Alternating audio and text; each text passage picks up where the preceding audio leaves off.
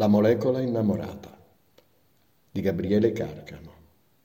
A cura di Giocosa Arte Università Popolare I Farmalibri. Legge Oscar Belli.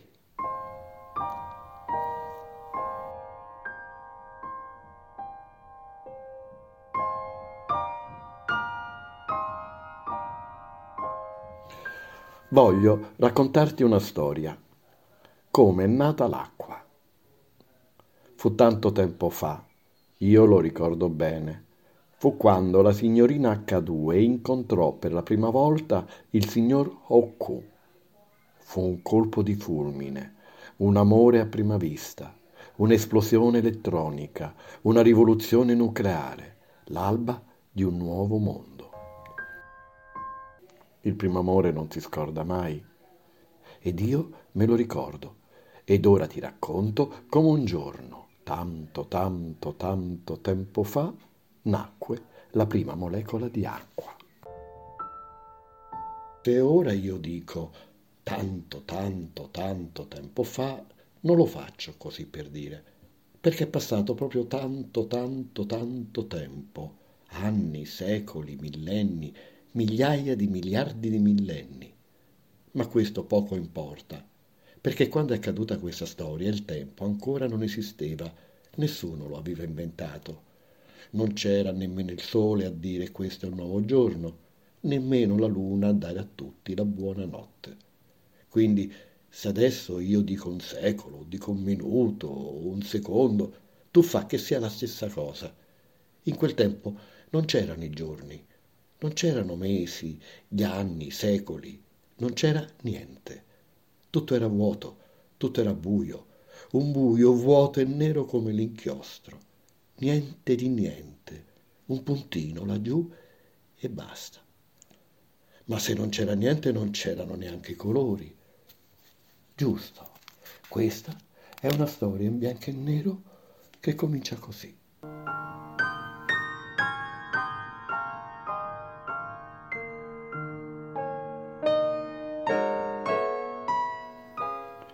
C'era una volta, in un buio infinito, nero nero e tutto vuoto, una minuscola puntina bianca che si chiamava Akawa. Sì, Akawa, come un sospiro lontano. Ma se non c'era niente, non c'erano nemmeno i rumori. In quel tempo tutto era silenzio. I nomi non erano ancora stati inventati anche perché non c'era alcun bisogno di chiamarsi l'un l'altro, visto che non c'era nessuno. Ma Kawa girava, girava continuamente intorno a se stessa, in tutto lo spazio-tempo infinito che c'era, veloce veloce, come una trottola. E in tutto quel girare girare provocava un leggero fruscio nel buio vuoto che aveva intorno, un rumore quasi impercettibile. Però a fare molta attenzione, in tutto quel silenzio, si poteva sentire quel lontano respiro. Acqua. In verità poi gli scienziati la chiameranno molecola di idrogeno oppure H2. Scriveranno che è la molecola più semplice e piccola che esiste in natura. La prima. Akawa era bellissima girava in cerchio sola soletta nell'immensità dell'universo. Ad un certo punto cominciò a sentire il bisogno di compagnia. Insomma, si sentì tanto sola. Fu una brutta sensazione. Si sentì così sola che se avesse avuto gli occhi avrebbe pianto, se avesse avuto le orecchie se le sarebbe tappata per non sentire tutto quel rumore. Se avesse avuto la bocca si sarebbe messa a gridare Aiuto, sono sola. È brutto sentirsi soli. L'angoscia le stringeva il cuore che non aveva. E mentre girava, girava, ogni tanto faceva un balzo, come in un singhiozzo. Poi, ad un certo punto, si sentì immensamente felice. Avrebbe toccato il cielo con un dito, se ci fosse stato il cielo, se avesse avuto un dito. Che cosa era successo?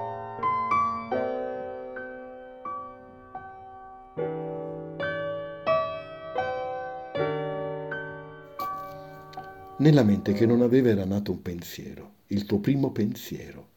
Mi sento sola. E siccome i pensieri sono come le ciliegie uno tira l'altro, poi aveva pensato, se mi sento sola, vuol dire che fuori c'è altro. Fuori? Altro? Che idea folgorante! Per un attimo squarciò il buio dell'universo, come una tempesta elettronica. Altro, ripeteva Akawa felice per lo scoccare della sua prima idea. Altro! Akawa fremeva tutta. Adesso desiderava incontrare qualcuno o qualcosa nel vuoto. Non lo conosceva ancora, ma era lo stesso felice, felice e innamorata. Lei era la prima molecola innamorata era nato il primo sentimento.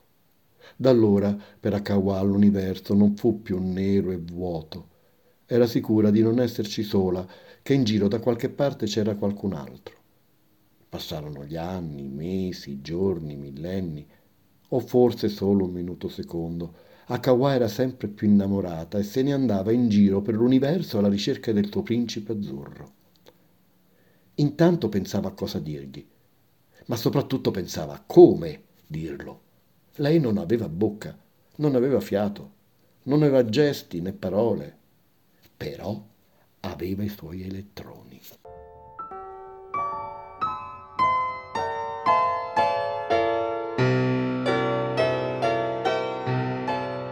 Ora devo spiegarti com'è fatta la molecola HUA. Ha due atomi di idrogeno, H2 appunto Ogni atomo, H, possiede un protone e un elettrone. 1 più 1 è uguale a 2. H2 ha due elettroni. I suoi due piccoli elettroni, girando veloci, emettono un leggero calore, posseggono una carica elettrica ed è come se inviassero segnali tutto intorno.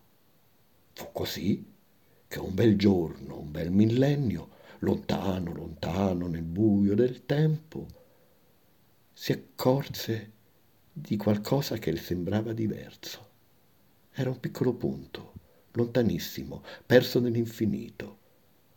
Akawa sentì improvviso un forte calore sin dentro al suo piccolo nucleo. Se avesse avuto veramente la testa, avrebbe fatto di testa propria e si sarebbe gettata a testa bassa verso quel punto lontano, laggiù dove c'era qualcosa o qualcuno però poteva anche rompersi la testa, ma tanto non ce l'aveva, o forse l'aveva già persa. Lei era una semplice molecola innamorata. Akawa si accorse che gli elettroni si erano stiracchiati tutti da una parte, protesi verso l'oggetto sconosciuto. Solo un poco, poco poco, ma quanto bastava a farla diventare, da tonda che era, simile ad un fuso, ad un uovo. Lontano, lontano laggiù, c'era veramente qualcosa, anzi qualcuno. Era un bell'atomo, grande, grosso e muscoloso, molto più grande di HWA, almeno di quattro volte. Un bel giovanotto, non c'è che dire, si chiamava OQ, ma oggi gli scienziati lo chiamano ossigeno. Ossigeno è un atomo con otto elettroni quindi 8 volte più grande dell'atomo di idrogeno e 4 volte più grande della molecola HOA, che ne ha solo due elettroni. C'è una regola in chimica che si chiama ottetto, che sta per il numero 8.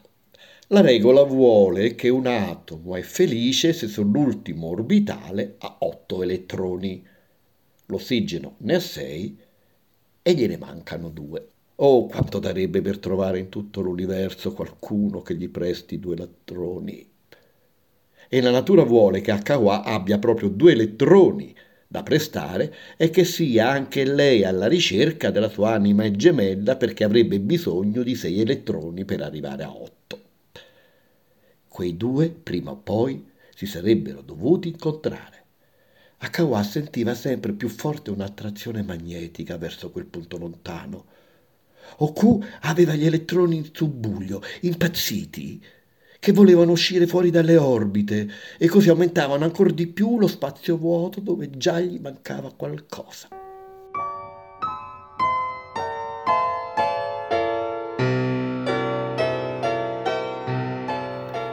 Akawa non girava più in tondo, ad ogni giro allungava il suo cerchio, e così aveva preso a fare anche Oku.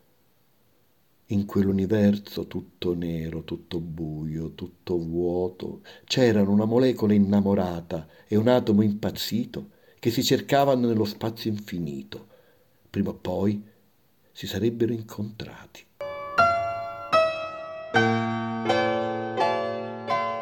E avvenne, si conobbero.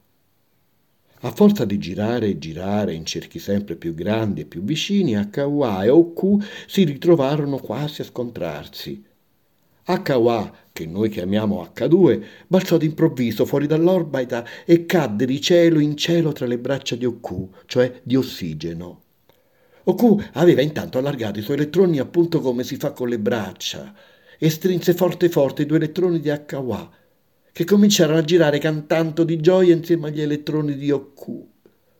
Akawa non capiva più niente. Ora non c'era più Akawa da una parte e Oku dall'altra. No, Akawa e Oku erano diventati una cosa sola, una molecola.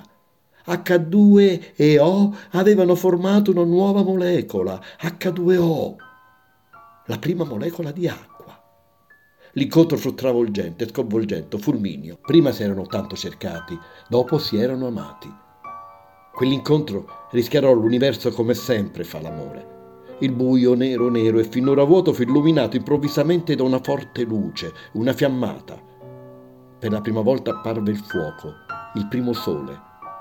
H2 e O, unendosi, avevano fatto scintille di felicità avevano prodotto un calore infinito, scaricando tutta la loro energia nell'universo.